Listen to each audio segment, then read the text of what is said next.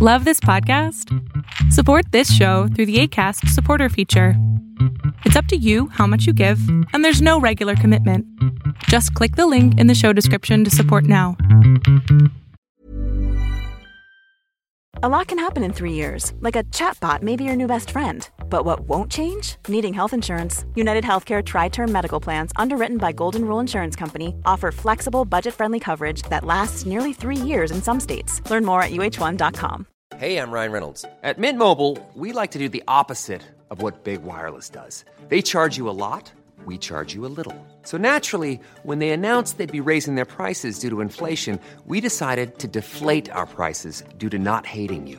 That's right. We're cutting the price of Mint Unlimited from $30 a month to just $15 a month. Give it a try at mintmobile.com slash switch. $45 upfront for three months plus taxes and fees. Promo rate for new customers for limited time. Unlimited more than 40 gigabytes per month. Slows. Full terms at mintmobile.com. Hello, Eastern Border listeners. This is Lynn Perkins of the History of the Ottoman Empire podcast. My aim is to tell the history of the Ottomans from their humble tribal origins in northeast Anatolia to its imperial heights in the 15th and 16th centuries and to its fall in the early 20th century.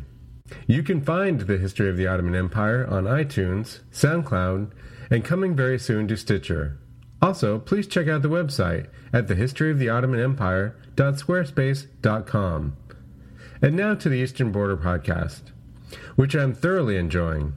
Christop's insider perspective of the history and politics of Eastern Europe, Russia, and the former Soviet Union helps those who grew up in the United States, like myself, to obtain a greater understanding of the region and its people. For example, who knew that Latvia was such a beer loving country? Another reason to love its people. So please enjoy the Eastern Border podcast, and when you have finished, please give the history of the Ottoman Empire a listen. Thank you very much.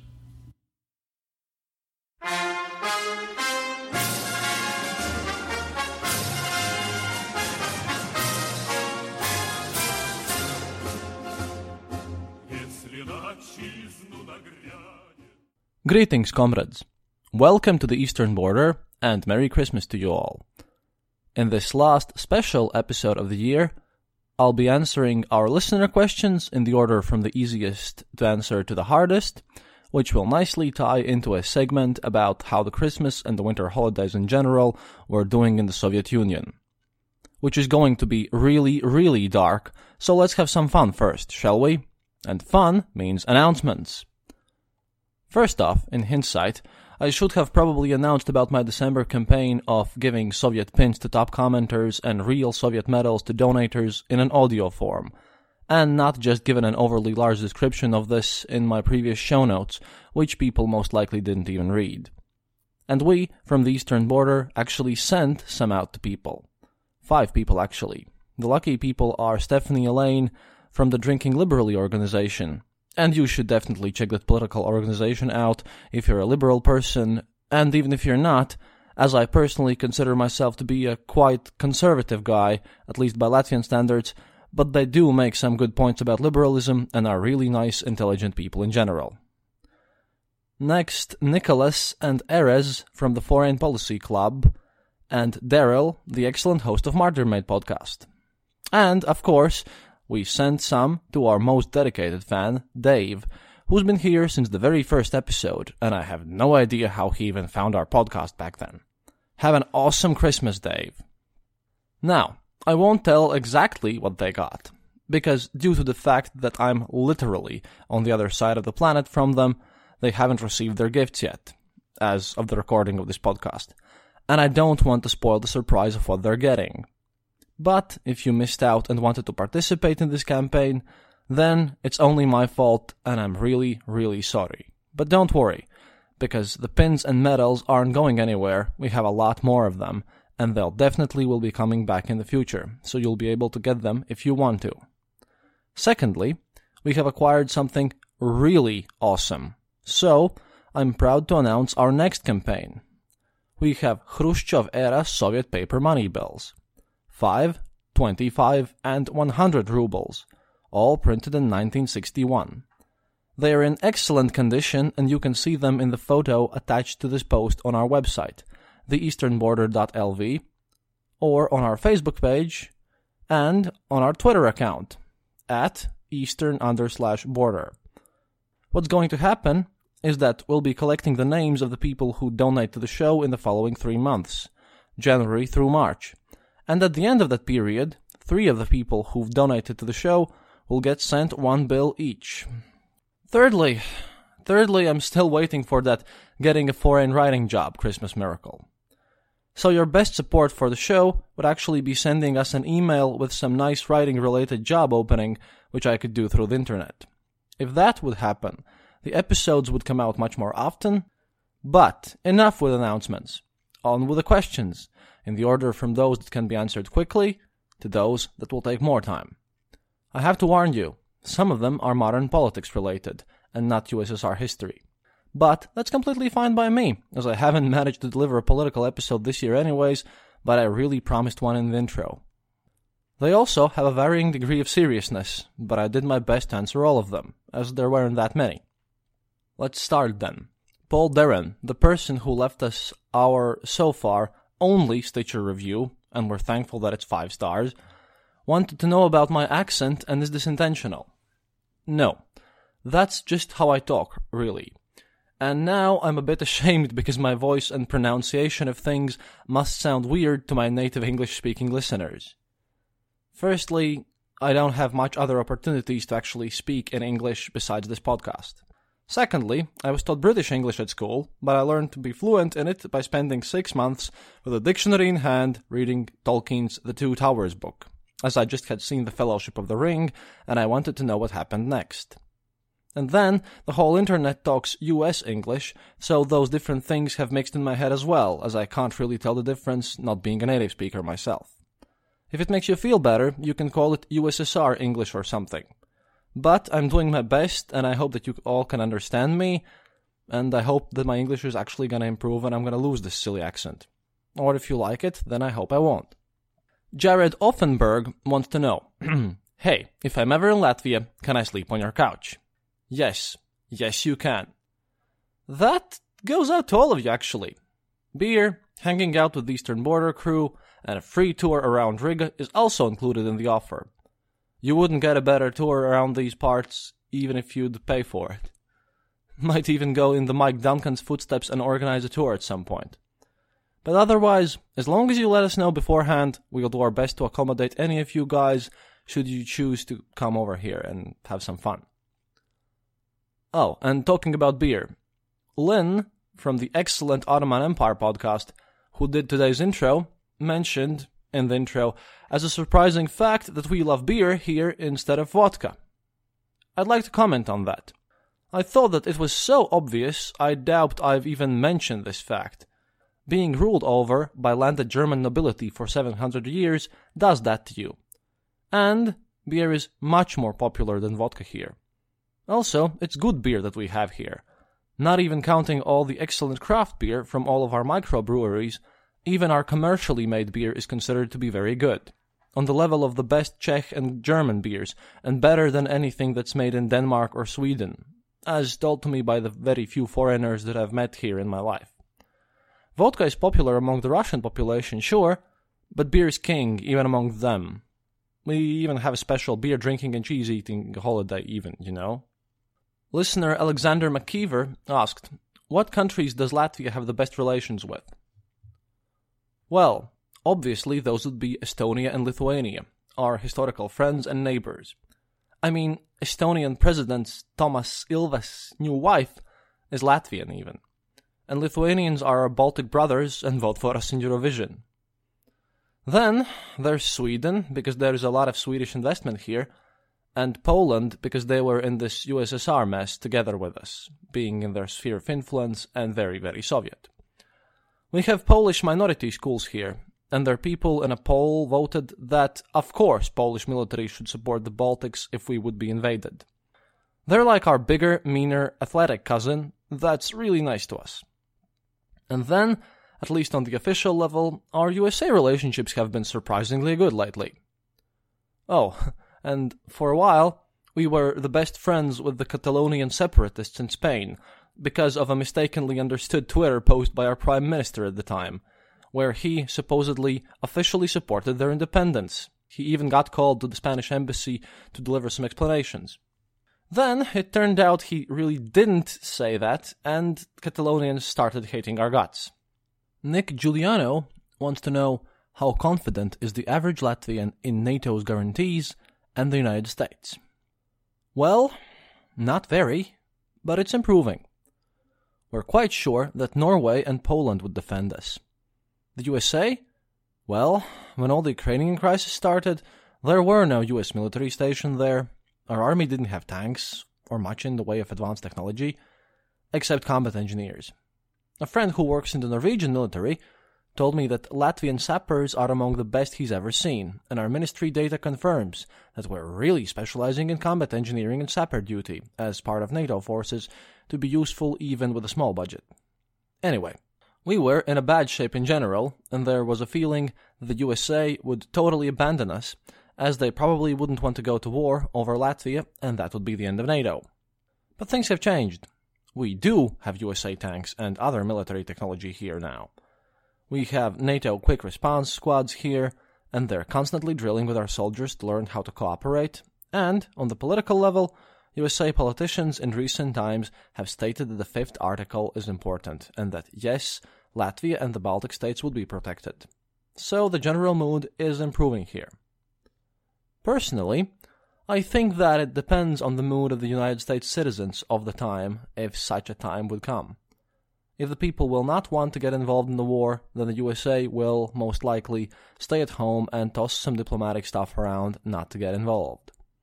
And I have no idea over here how the most of the USA people feel about waging war over the independence of some small country in the Baltics. But at least I've got the confidence that a certain Atlanta based person will come over with his redneck friends and a lot of guns. that warms up my mood a bit. Kiernan Majorus Collins sent me a picture of a potato and asked, Does that trigger me? No, it doesn't. We actually really like potato jokes here, and Latvian jokes in general. Hey, we're so small that it's national news whenever Latvia is mentioned somewhere. All of Latvia are New York Knicks fans by now, because of Porziņģis, and that's how you properly pronounce his surname. Getting up, getting up at night to watch their games, even though hockey is the number one sport here. And remember how we voted Zemgus Girgensons in the NHL All Stars game? Yeah, that was huge here. We've also voted Riga in the top cities in the Monopoly World Edition.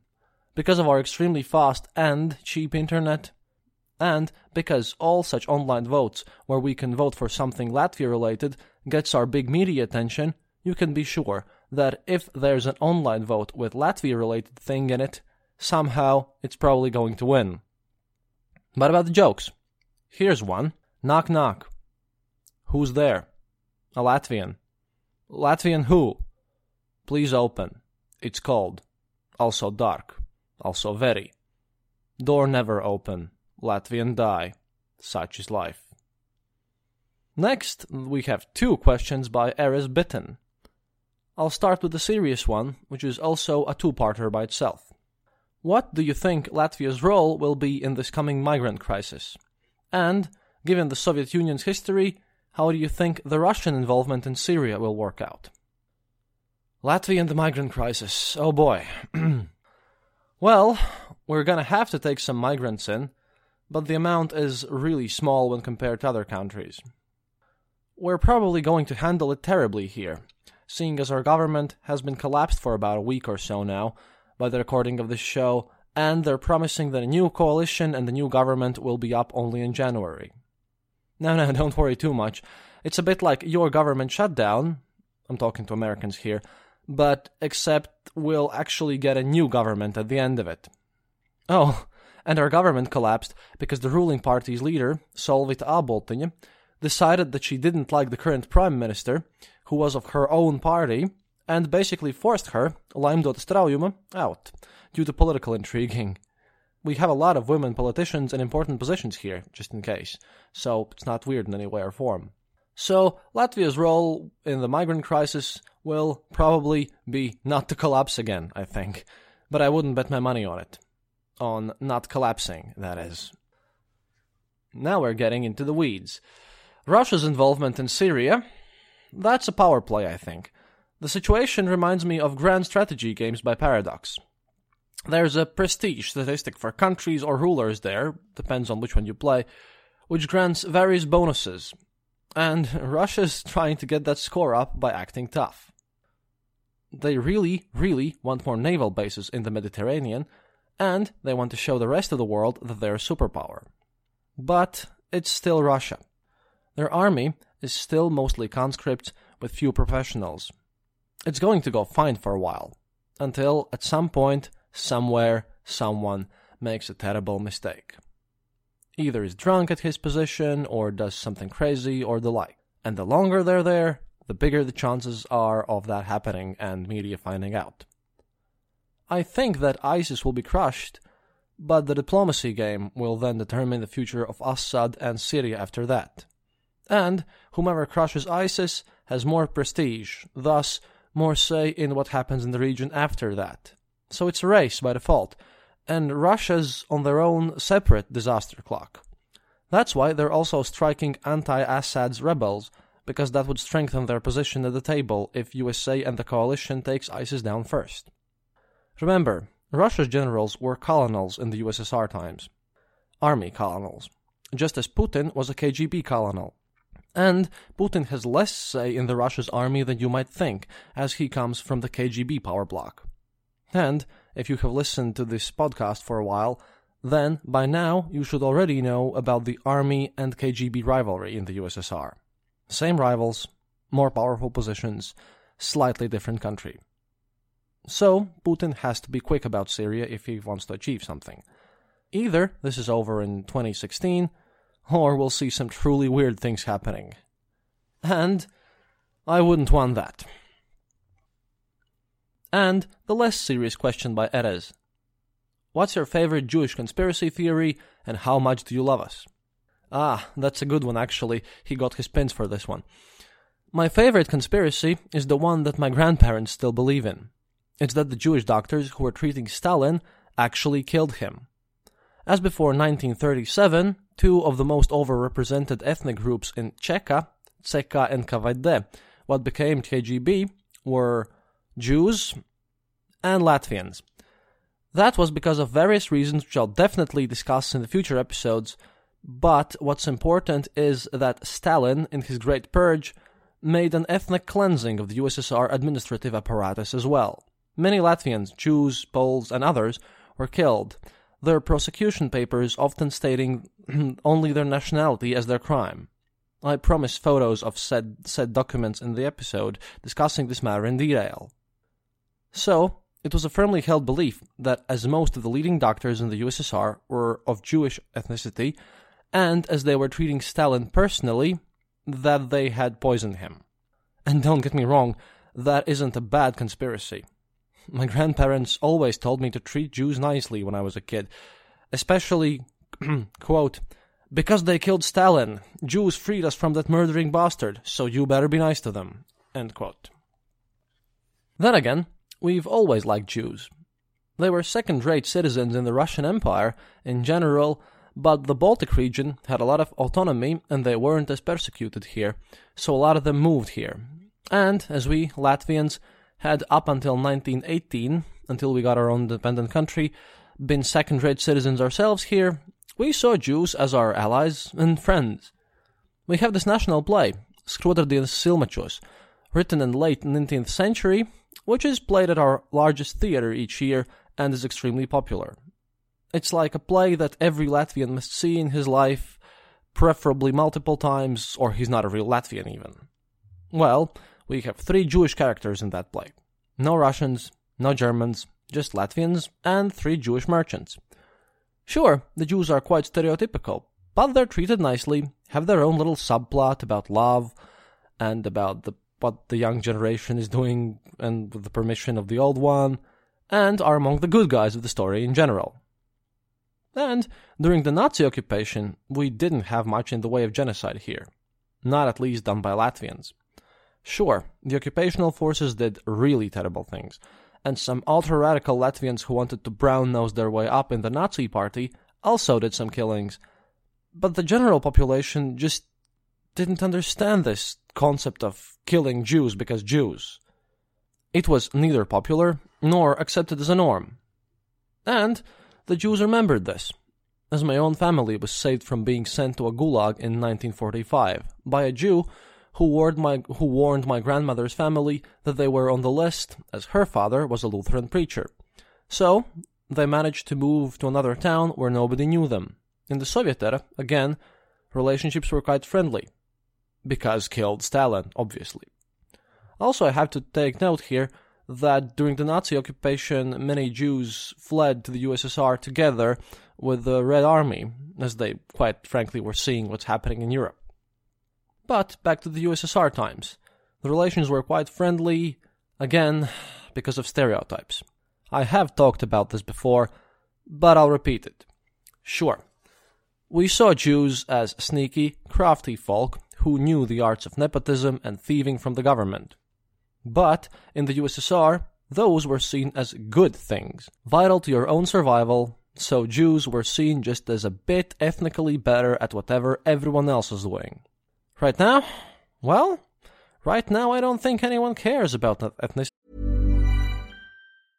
Hey, I'm Ryan Reynolds. At Mint Mobile, we like to do the opposite of what Big Wireless does. They charge you a lot we charge you a little. So naturally, when they announced they'd be raising their prices due to inflation, we decided to deflate our prices due to not hating you. That's right. We're cutting the price of Mint Unlimited from $30 a month to just $15 a month. Give it a try at mintmobile.com slash switch. $45 upfront for three months plus taxes and fees. Promote for new customers for limited time. Unlimited more than 40 gigabytes per month. Slows. Full terms at mintmobile.com.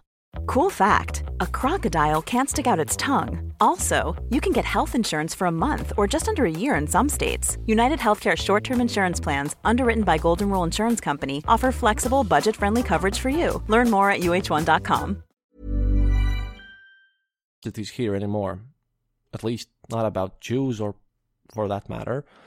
As I haven't studied the Latvian Jewish relationships after the fall of the USSR, but then again, we haven't had any anti Semitic crimes in Latvia for a very, very long time either.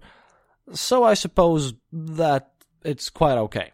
Although, I do have to mention that, that for some weird reason, it's the local Jews and local leaders of the Jewish population that are currently the leaders of the pro Russian movement here in Latvia, namely Tatiana Ždanoka, which also manages to be a Europarlament deputy and Yakov Pliner. They are Russian speaking, but they're not Russian, they're Jewish, but they're the most radical pro Russia people we have here in these parts. Which might be weird, as they're also really, really Soviet and communistic. And here come the two big questions. They tie into today's narrative theme about Christmas, so I hope to, at least partially, answer them with the rest of this episode. But those two subjects will definitely get a whole episode dedicated to each of them in the future. They're extremely huge subjects, and also I believe them to be interesting enough just to talk about them for a whole episode. The big two are, then, by Michael Blodgett. Can you share information about the history of the Lutheran Church in Latvia? And by our excellent comrade Dave, I am wondering what it was like as a child in the Soviet era. What toys, if any, were considered desirable? What did children do for fun? As you can see, it's literally impossible to cover all of this in this episode. So, let me just kind of unite the partial answers that I give that I can give here and talk about Christmas in the USSR. But again, I promise an episode for each of these subjects next year. That would be my New Year's resolution, if we look at it like that. First off, before it gets really bleak and terrible, I'd like to start with a non Soviet thing, which I promised in the last episode. It also ties into this story, don't worry. Now, although evergreen plants were always associated with winter solstice celebrations in the Nordic and Germanic cultures, the first Christmas tree, in the modern sense, decorated with sweets and candy and gifts beneath them, the ones you party with around with and around with, and sit next to with your family. The modern Christmas tree, not the paganic version of it, is actually a German Renaissance merchant town tradition. and Riga was one of the most prominent German merchant towns at the time and one of the major players in the Hanseatic League. It also hosted the Guildhall of the Brotherhood of Blackheads, an important association of unmarried merchants, ship owners, and foreigners that operated in Livonia, which is modern day Latvia and Estonia. Unmarried men with quite a lot of money at their disposal like to have fun, possibly more than everyone else, especially in winter. So they did. The first documented evidence of these modern, decorated trees associated with Christmas Day is the tree set up in Riga Blackheads Hall in 1441, with candy and other sweets put in it for the local children and apprentices to enjoy, with gifts being put near it and the party held around it. Later, in 1584, the pastor and chronicler Balthazar Russov, in his Chronica der Provinz Livland, wrote of an already established tradition of setting up a decorated spruce at the market square, where the young men, quote, went with a flock of maidens and women, first sang and danced there, and then set the tree aflame. He wrote about it because it was new and unseen elsewhere. As far as this podcast is concerned, the modern Christmas tree is a Latvian tradition. We even have a memorial plaque here in Riga, for the first decorated Christmas tree ever. So, if you're decorating your Christmas tree and putting presents somewhere near it, even if you're just sitting next to one, listening to the show, maybe together with your family, you're welcome. You can't take that away from me, for the reasons that follow next. Christmas tree just means so, so much in Latvia.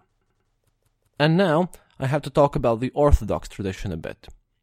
The Christmas tree gained popularity in Russia only in 1817, when one was gifted for Christmas to the Tsar Nicholas I by his native German wife Alexandra. Obviously, it became extremely popular, and the sale of Christmas trees to the wealthier city population became a major source of side income for the Russian peasantry.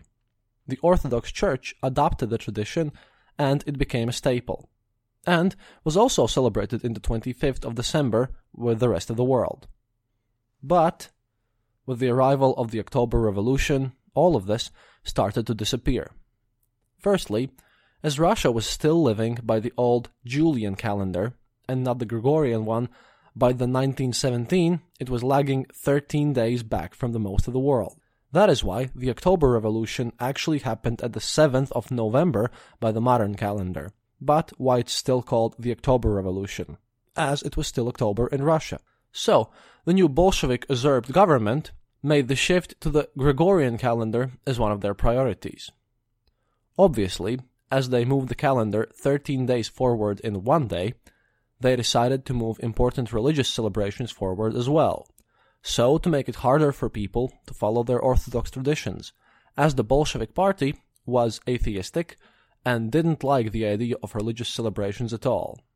But the old church adapted, and now it's a specifically Russian Orthodox tradition, which is why Christmas is, even now, celebrated in Russia in the 7th of January. Other dates were later adapted back, but this one, and Easter, mind you, which was also moved, stayed in these new dates.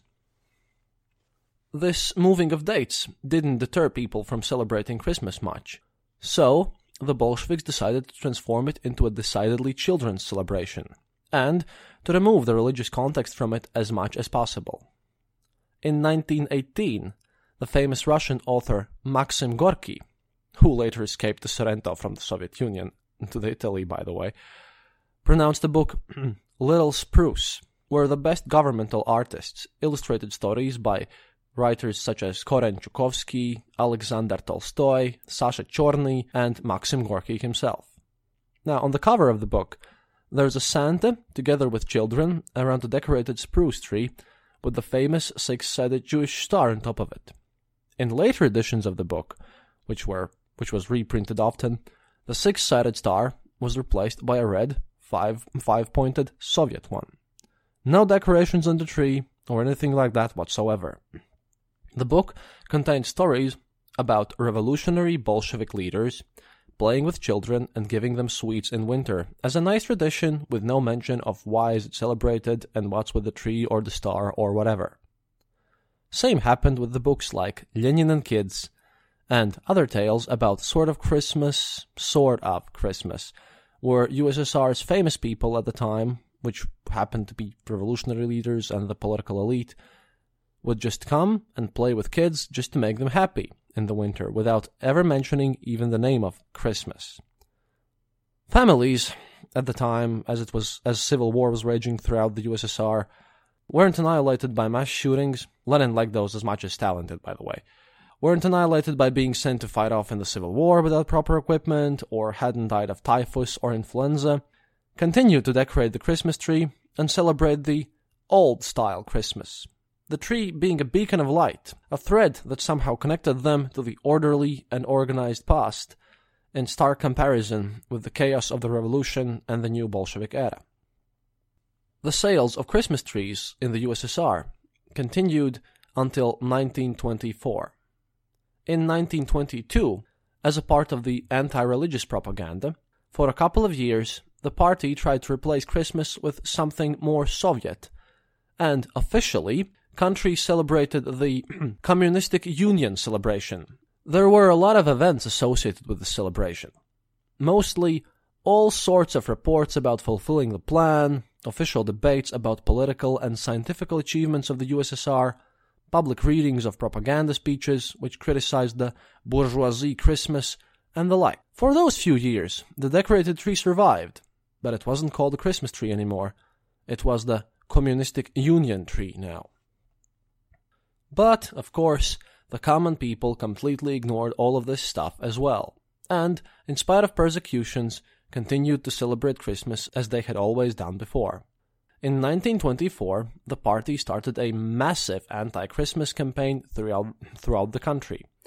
The Christmas tree became a symbol of the other, wrong, capitalistic worldview, and as such was completely forbidden in 1929, together with celebrating Christmas as a whole. Even a popular, local, and completely non religious and innocent Christmas song, Lesu rodilas yolochka" or A Christmas Tree Was Born in the Forest, was completely forbidden from being played, as it was deemed to be a foul remnant of the capitalist era. The song was written in 1905 by a Jewish knyazina, a landed Russian nobility member, Raisa Gedroitz. At this time, the party also experimented with moving to a constant seven day work week for a while as well cancelling all celebrations except the Soviet ones completely, which included celebrating the New Year. All of this was accompanied by a massive anti religious campaign, tons of atheistic propaganda, persecution of priests and religious people, prohibition of religion on the official level, and all the celebrations associated with religion in some way. All religions, by the way. This didn't only hurt the Christians, but all the Muslims and Jews and everyone else but the Orthodox Christians were hit the hardest, as that was the largest religious group in the USSR at the time.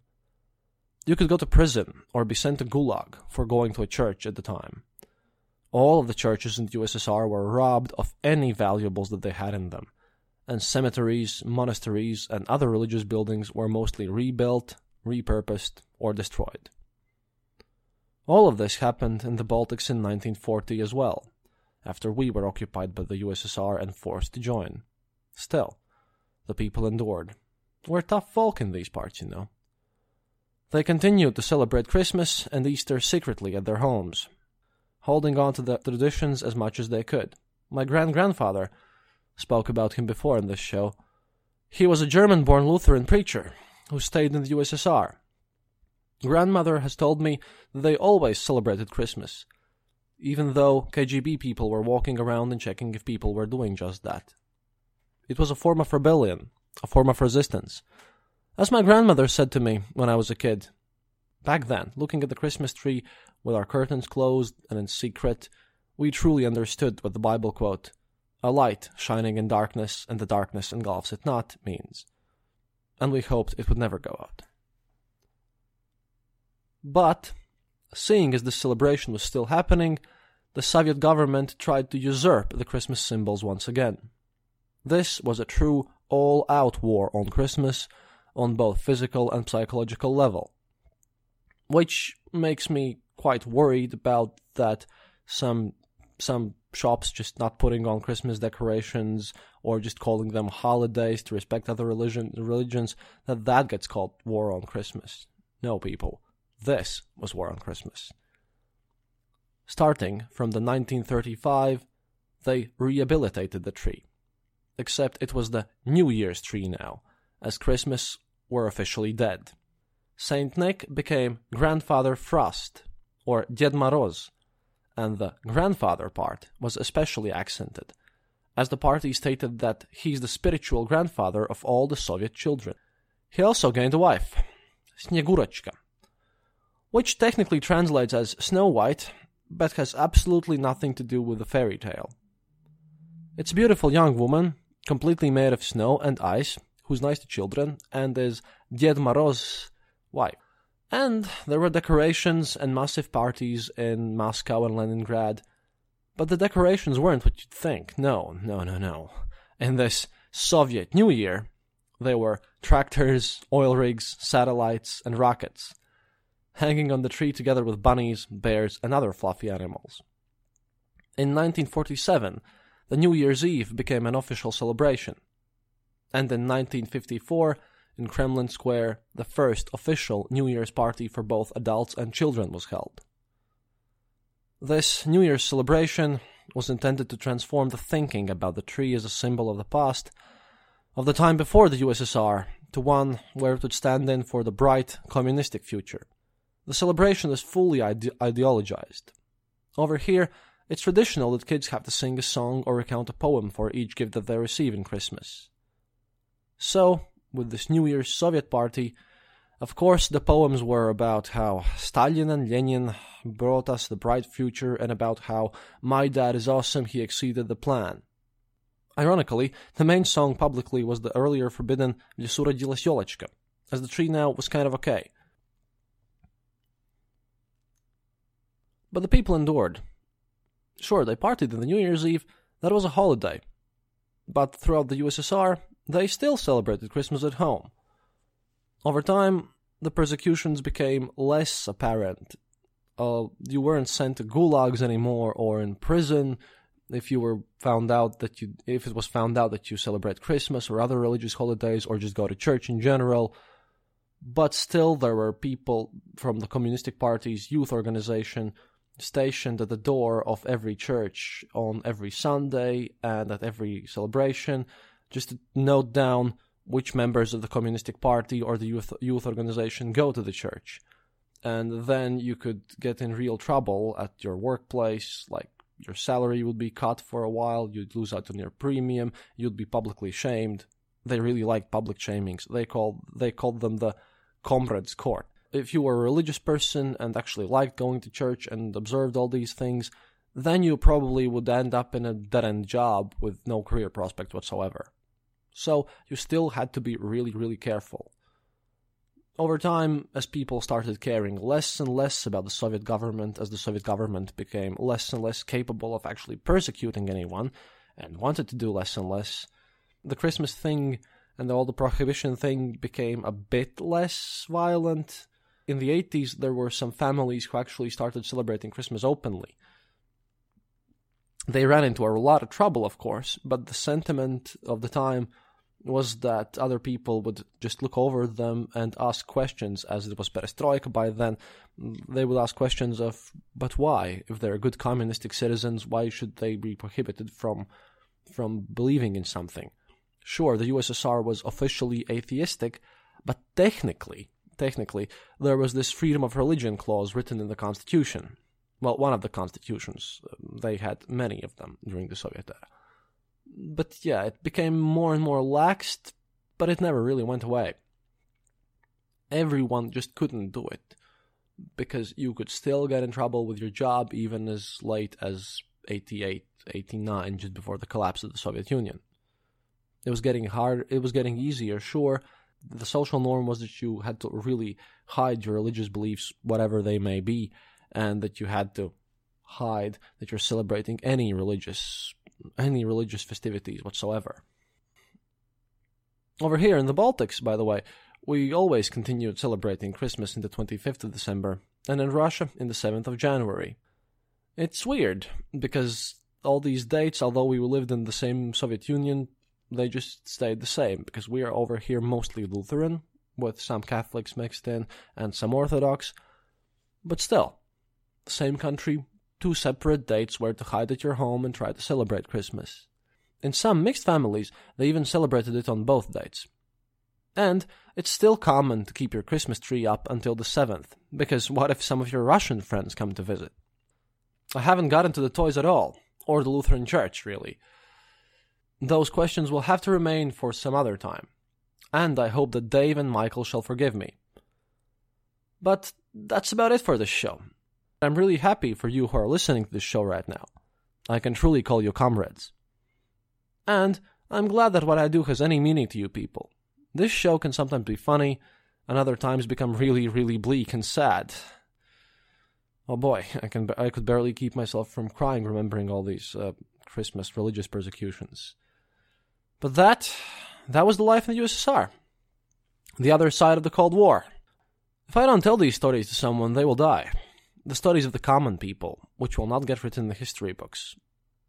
It's a form of preservation, I think, a form of the oral tradition of the history. And I'm thankful to everyone who listens, thankful to everyone who follows us on Facebook, Twitter, or comments here, thankful to those who support this show by donating. There is a saying in the Soviet army which represented trust and loyalty to one's comrade.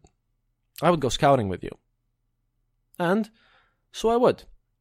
If there's one thing that you should maybe take away from this show, it's that don't take the Christmas tree away from Latvians. It's a light shining in darkness, a symbol of endurance, a symbol of the fact that we outlasted the USSR, that we survived as a people and grew better and stronger. That the light that the light did not go out, that we continued celebrating Christmas and we persevered throughout all these difficulties. Merry Christmas, y'all.